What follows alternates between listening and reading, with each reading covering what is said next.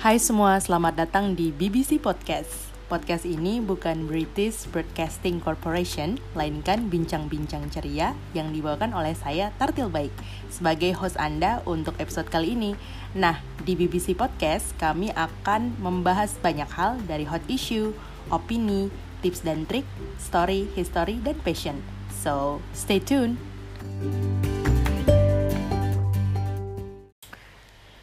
Anyway, sebenarnya gue punya pilihan yang sangat banyak untuk berbicara sama orang mengenai ini karena ada beberapa di antara mereka yang gue kenal dan um, gue pikir mereka itu expert dalam bidang ini gitu. Dan mereka itu adalah dokter gitu loh orang-orang yang memang berkecimpung di uh, urusan kesehatan gitu ya. Tapi kayaknya uh, it's gonna be dual if I'm talking about that with them gitu ya. This topic istilahnya kayak gitu tentang mental health illness kepada mereka karena I've been hearing them talking about it like over and over again kayak gitu. Dan bukan berarti gue nggak mau menyampaikan sesuatu yang apa ya yang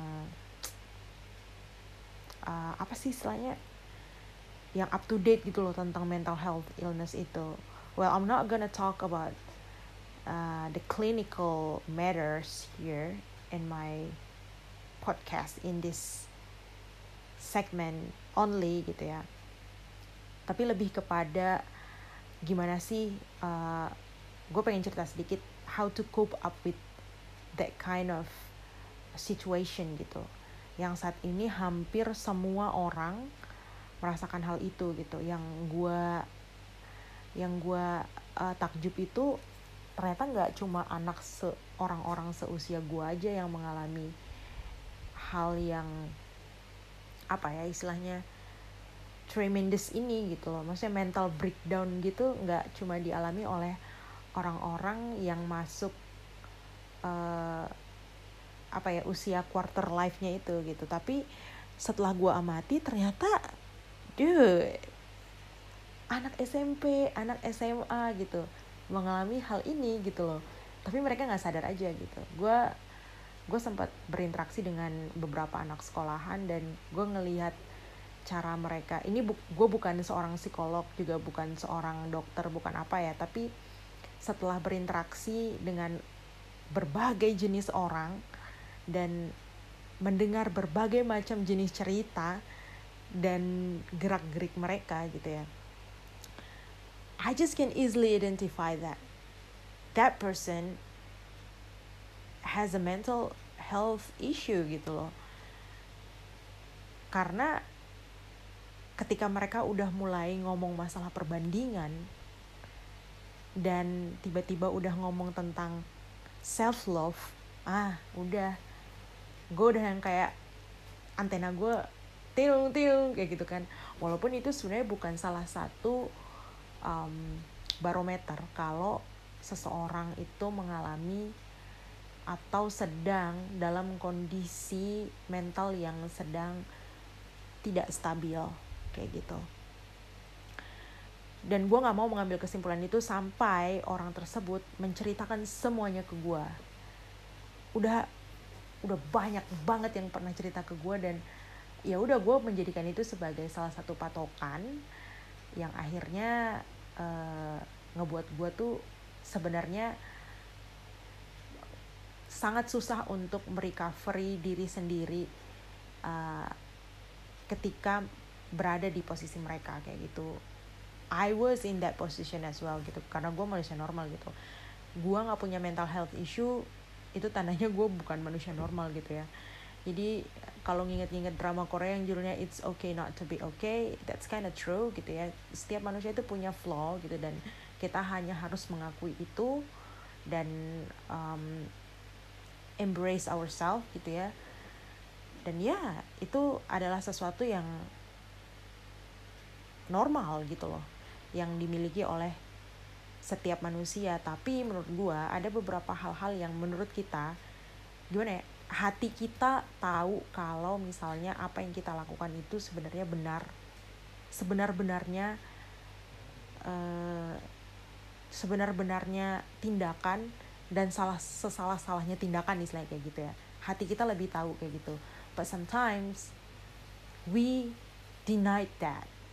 Gitu ya kita kayak enggak enggak enggak enggak. Lu harus mencintai diri lu sendiri kayak gitu ya. Asal cinta diri sendiri lah. So you can do everything you want kayak gitu.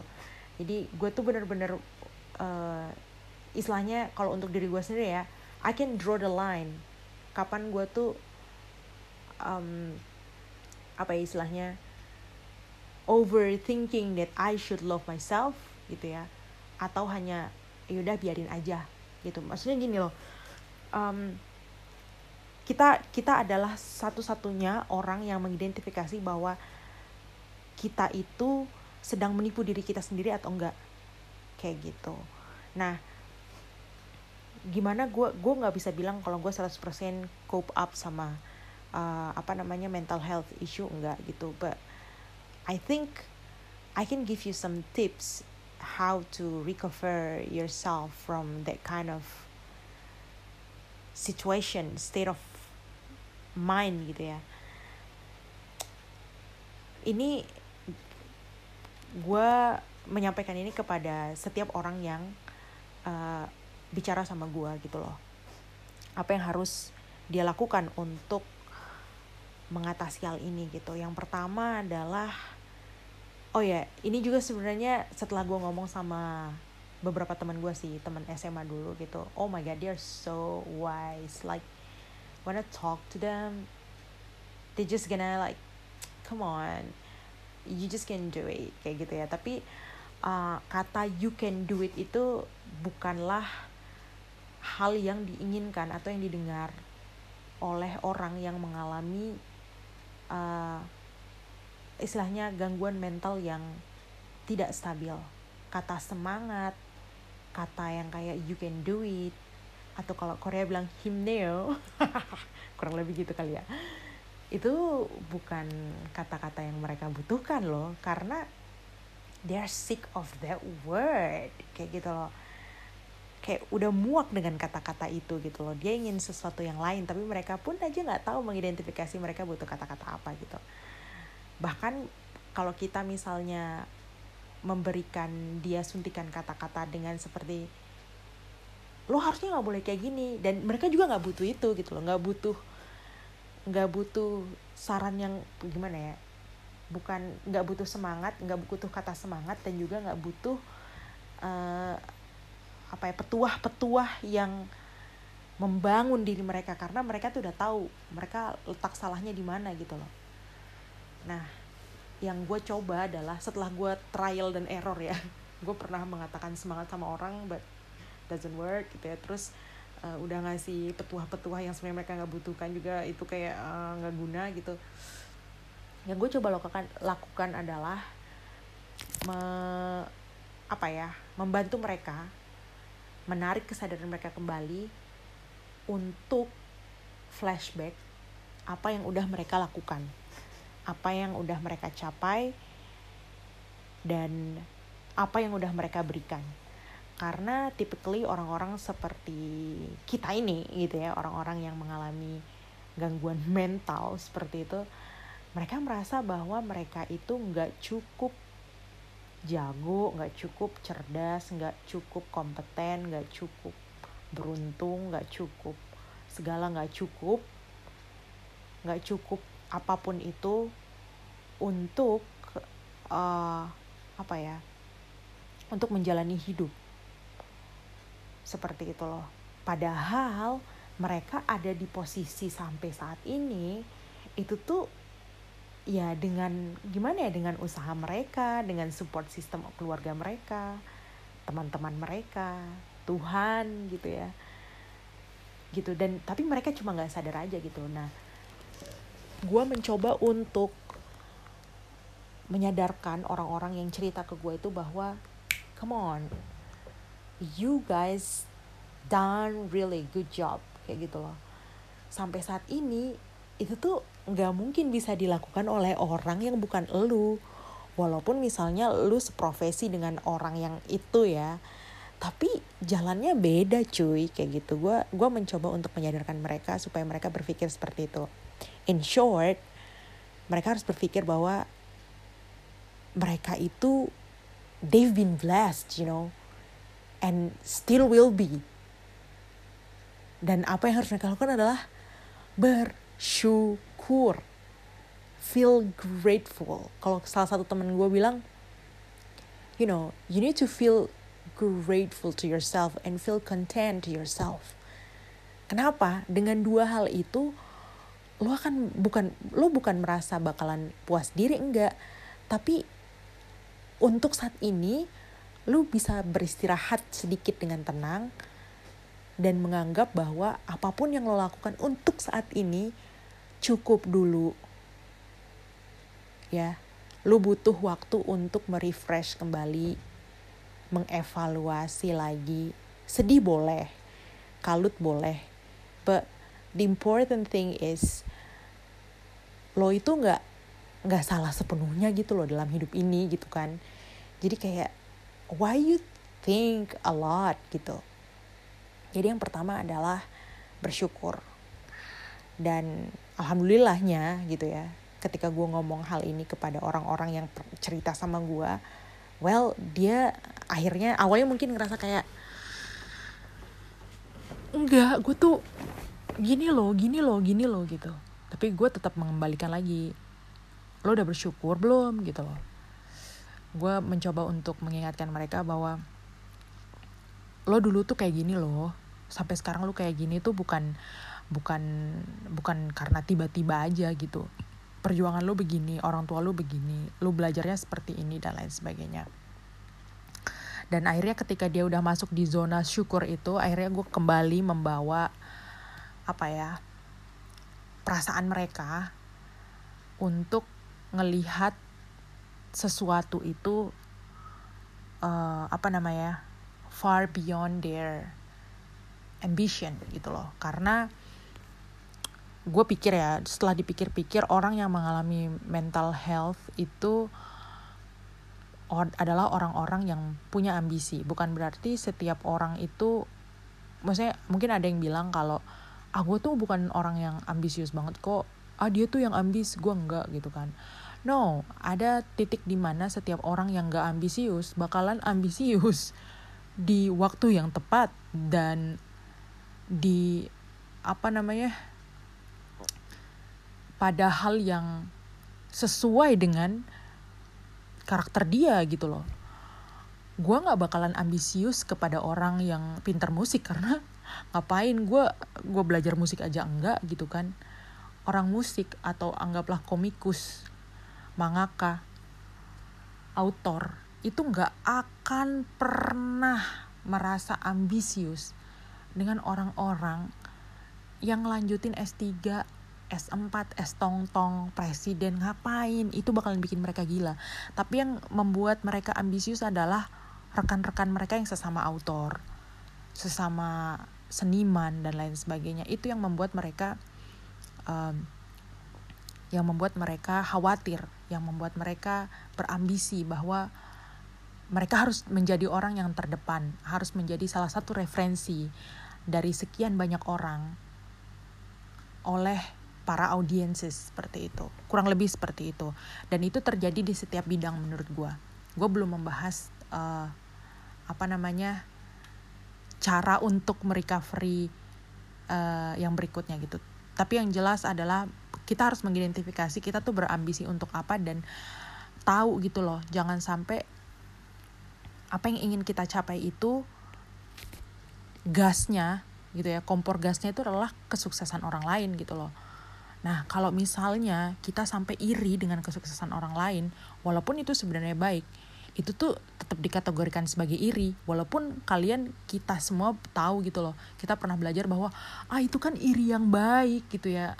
Iya itu iri yang baik. Tapi lo bayangin aja kalau tiap hari lo pikirin itu itu adalah iri yang baik. Gue harus berkompetisi dengan dia. Jatuhnya itu lo benci sama orang itu dan lo akan menjadi apa ya istilahnya gini loh, lo kalau misalnya ngelihat orang kayak self love, self love, masa bodoh, masa bodoh, lo akan menjadi orang yang sama-sama masa bodoh dengan orang yang lain gitu loh. Lo bakalan sama aja, nilai lo nggak ada bedanya dengan orang itu gitu.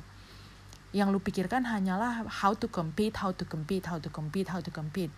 It's time to collaborate, man, gitu loh. Bukan compete, gitu loh. Karena compete is like, you know, compete itu, aduh, kerbo itu compete, lion compete, gitu loh. Kalian gak mau kan disamakan dengan or uh, orang lagi, makhluk-makhluk itu gitu. Enggak, we are more than that, gitu loh. Kita bisa berkolaborasi, gitu mungkin itu efek juga karena kita tidak mengetahui siapa diri kita kayak gitu bukan sih apa tujuan hidup kita gitu masalah siapa diri kita itu harusnya udah misalnya udah holas udah selesai ketika kita itu beranjak remaja itu pas waktu transisi SMP eh sorry SMA ke kuliah S1 itu adalah penemuan jati diri banget kayak gitu. Dan harusnya itu udah selesai di situ loh. Saat ini kita mencari tujuan hidup gitu. Jadi um, yang sebenarnya harus men-trigger kita atau ambisi kita itu adalah tujuan hidup kita semurni murni tujuan hidup kita itu apa kayak gitu. Kalau misalnya kalian berpikir bahwa tujuan hidup kalian untuk mencapai posisi A itu karena si X bisa melaju lebih cepat untuk posisi A wah kalian akan gila. Kalian akan merasa bahwa dia salah terus mau sebaik apa pun dia karena dia tuh udah mencapai posisi itu. Dia akan tetap salah di mata lu kayak gitu loh. Dan akhirnya lu akan mencari-cari alasan bahwa gue nggak apa-apa kan uh, kalau misalnya uh, nutup sosial media gue nggak apa-apa kan merasa bahwa uh, eh, gue tuh ditoksikkan sama orang ini gue nggak apa-apa kan that's up to you gitu loh. Tapi kadang-kadang dengan mengisolir diri seperti itu terhadap mungkin orang yang lu lihat yang lu look up gitu loh itu kayak jadi kayak nunjukin lu tuh sedang berkompetisi gitu loh. Tau gak sih gitu? Tapi mungkin itu bukan buat orang-orang lain ya. Gue ngelihat itu kayak are you competing with someone or something? kayak gitu loh. Tapi not in the bad ways gitu loh. It's good to compete with someone or something but sometimes kita harus menurunkan kadar ambisi itu supaya kita bisa melihat lebih jauh dan melompat lebih jauh. Kayak gitu.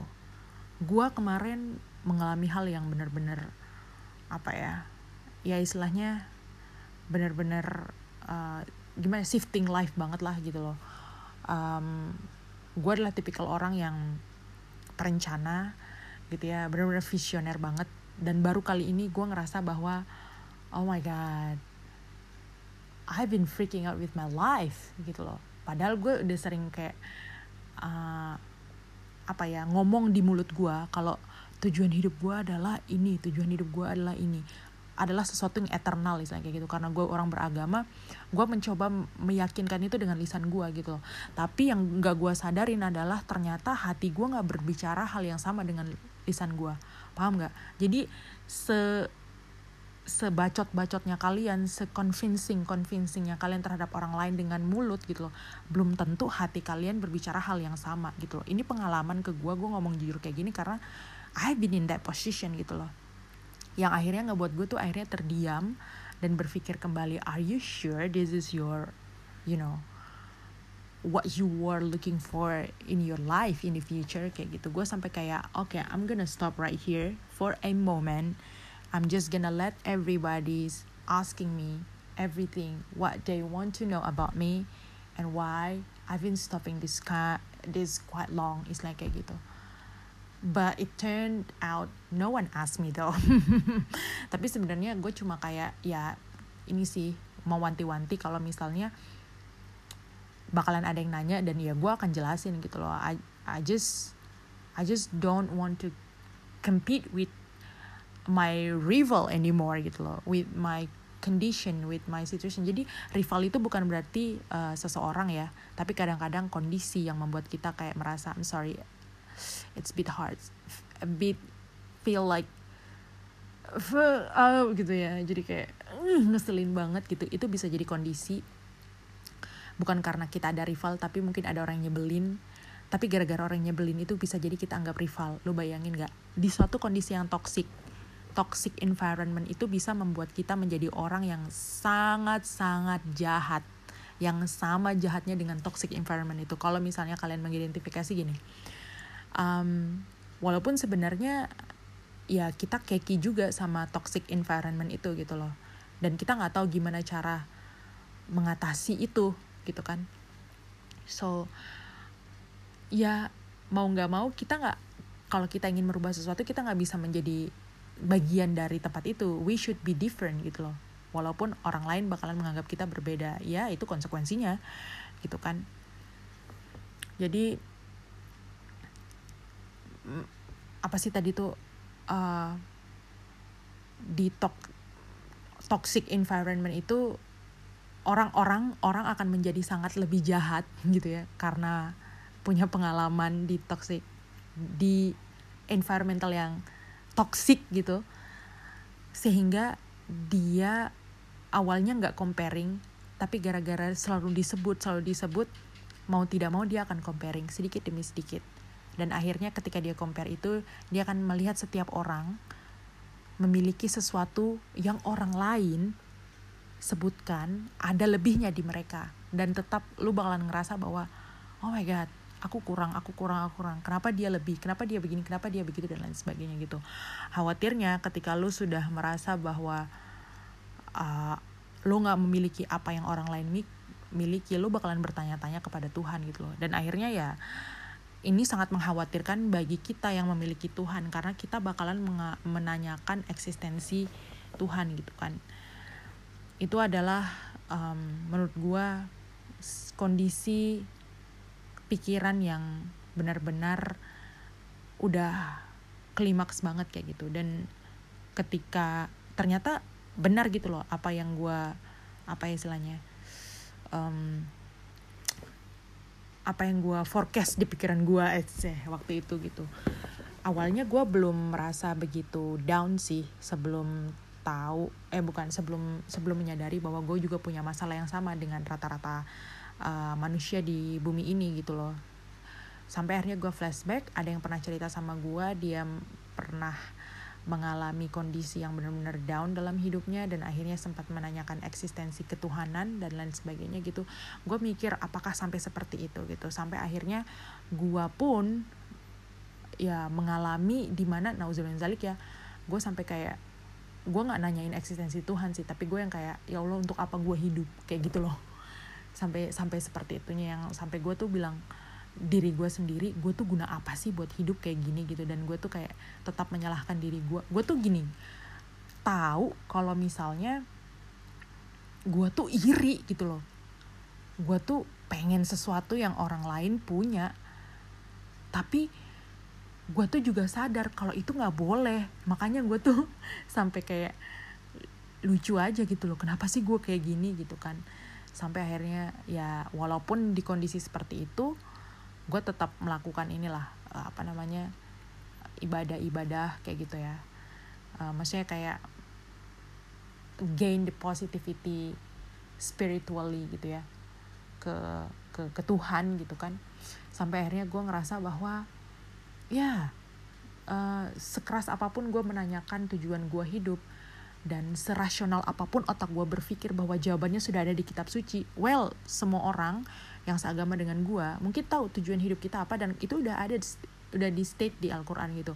Tapi otak sama mulut itu mungkin ngomong iya mempercayai. Tapi kadang hati itu untuk di sampai titik ini bisa jadi bisa jadi ada yang masih meragukan kayak gitu. Dan mungkin ketika itu keraguan itu benar-benar keraguan gue benar-benar dipertanyakan gitu. Dan ya alhamdulillah well uh, gimana ya kondisi di mana kita harus stay still dengan kewarasan kita itu adalah sebuah ujian menurut gue gitu loh.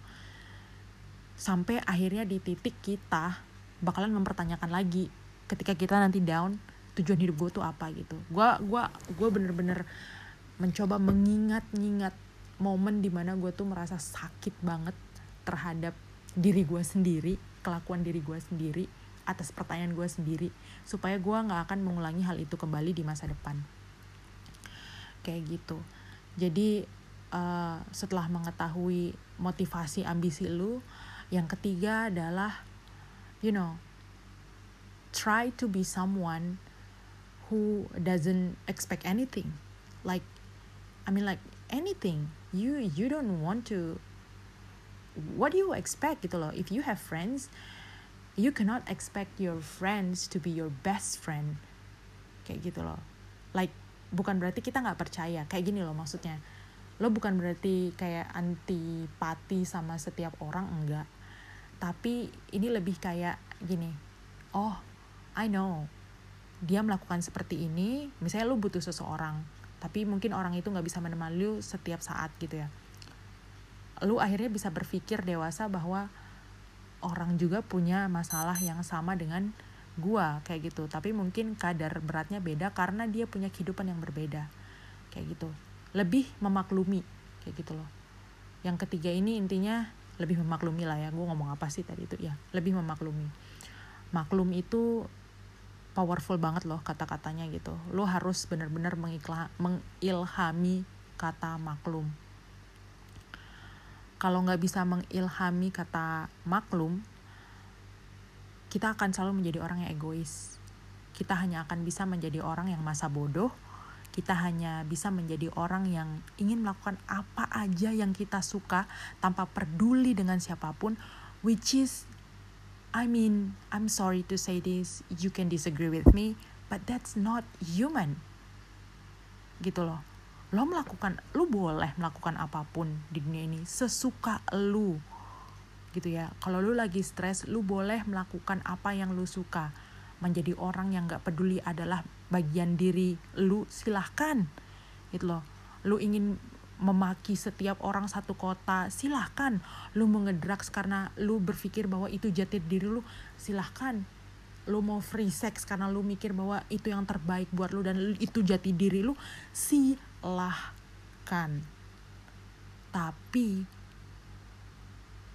pikirkan lagi gitu loh. Pikirkan lagi dengan matang gitu loh. Apa pun yang lu pilih ada konsekuensinya gitu. Gue nggak mau mendeskripsikan salah satu uh, apa namanya istilahnya uh, salah satu action yang yang gimana gimana ya gitu. That's up to you gitu. Tapi come on kadang-kadang gue tuh kayak a bit irritate dengan orang-orang yang selalu bilang ya suka-suka gue hidup-hidup gue gitu. Gue mikir kayak gini masalahnya lu nggak hidup sama orang-orang kayak lu doang gitu loh bahkan orang-orang yang tipikalnya sama dengan lu aja memiliki keinginan yang berbeda gimana lu bisa mau hidup sesuka lu gitu kan tapi well that's up to you gitu kan semakin lu berpikir lu mau melakukan segalanya demi kesukaan lu, kecintaan lu terhadap dunia ini, well that's up to you. Tapi sejauh ini semakin lu seperti itu nggak ada yang lebih baik menurut gua. Siapa yang lebih baik dengan seperti itu gitu kan? Jatuhnya orang-orang itu mereka melakukan love yourself itu jatuhnya mereka melakukan kegiatan sosial gitu.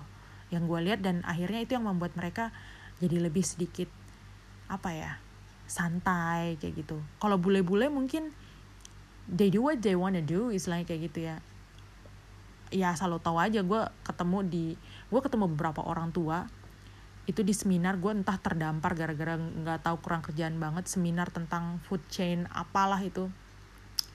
Uh, food chain security lalalalalala waktu itu dipresentasikan sama salah seorang calon PhD di dari Monash University dan gue tuh kayak pergi ke apa sih namanya tuh kayak Victorian Community Building yang gue kira itu bakalan gue bakalan ketemu sama orang-orang yang seumuran kayak gue ternyata di situ sialan ini orang se-Victoria kumpul di sini tapi kayak orang-orang parubaya sampai tua gitu. Ya mereka adalah orang-orang yang ya gimana ya mencari ketenangan dalam hidup mereka dengan melakukan apa yang mereka suka. Setelah ngomong-ngomong ya mereka considerate segalanya. Mereka nggak bisa melakukan apa yang mereka suka karena mereka berpikir jauh bahwa oh kalau gue melakukan apa yang gue suka berarti food chain. Topiknya tentang food chain itu bakalan kepotong di sini. Gue bakalan mengakibatkan ini dengan lingkungan. Oh ternyata nanti iklimnya seperti ini berubah. Jadi yang bisa gue lakukan adalah oh satu-satunya hal yang bisa gue lakukan adalah ini. Yang itu tuh nggak against apa namanya nggak against personality gue juga enggak mengganggu masyarakat juga lingkungan. Apa? Gardening. Gue tuh ngeliat tuh pengen ketawa gitu kan tapi kayak ya udahlah orang-orang tua gitu loh. Itu salah satunya gitu tapi gue yakin masa-masa ini tuh pasti terlewati dan ini bakalan menjadi memori yang sangat indah gitu loh buat kita semua siapa pun itu gitu. Apa pun cara yang lu lakukan untuk merecovery diri lo sendiri walaupun cara gue bukanlah yang terbaik gue yakin itu. Dan lo bisa mendapatkan uh, banyak cara yang lebih relevan lebih logical lebih scientific dan lebih rasional uh, dari orang lain uh, even without listening to this to this podcast gitu kan. I'm glad to hear that gitu kan. Tapi suatu saat lu lu akan ya this this will be past gitu loh. Jadi ya lu suatu saat nanti cuma bakalan senyum-senyum aja sama masa lalu lu kayak lu bakalan lu gue kenapa ya bisa mikir kayak gini? kayak gitu. Ya I hope so gitu ya setiap orang berpikir seperti itu. Kalau misalnya dia bisa kayak uh, moving forward misalnya kayak gitu so yeah I think that's what I'm gonna tell you. I'm talking suddenly about this because I don't know. There's so many things that I see nowadays around myself in social media gitu ya Instagram feeds and people's story in you know seeing people by interacting with them itu tentang mental health, mental health, mental health gitu. Well, once again gue bukanlah orang yang benar-benar um, expert dalam masalah ini gitu, tapi gue berharap ini bisa sedikit membantu.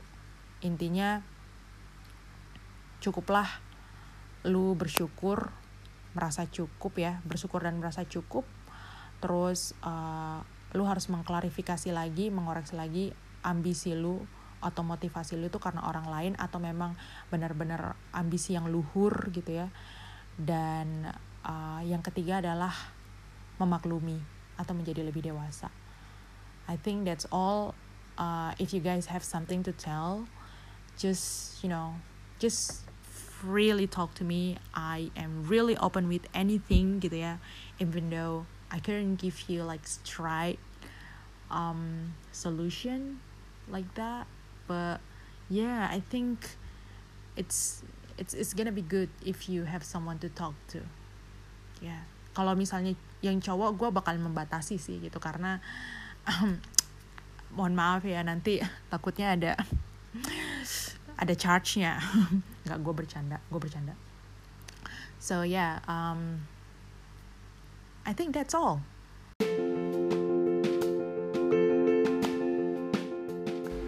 Thank you banget nih udah mau dengerin podcast ini. Untuk update, jangan lupa ya follow podcast kita di berbagai sosial media seperti Twitter, Facebook, dan Instagram at Bincang Ceria di Facebook Bincang Bincang Ceria. Dan jangan sampai ketinggalan episode baru setiap hari Kamis alias malam Jumat setiap jam 16.30 waktu Indonesia Barat. Sampai jumpa.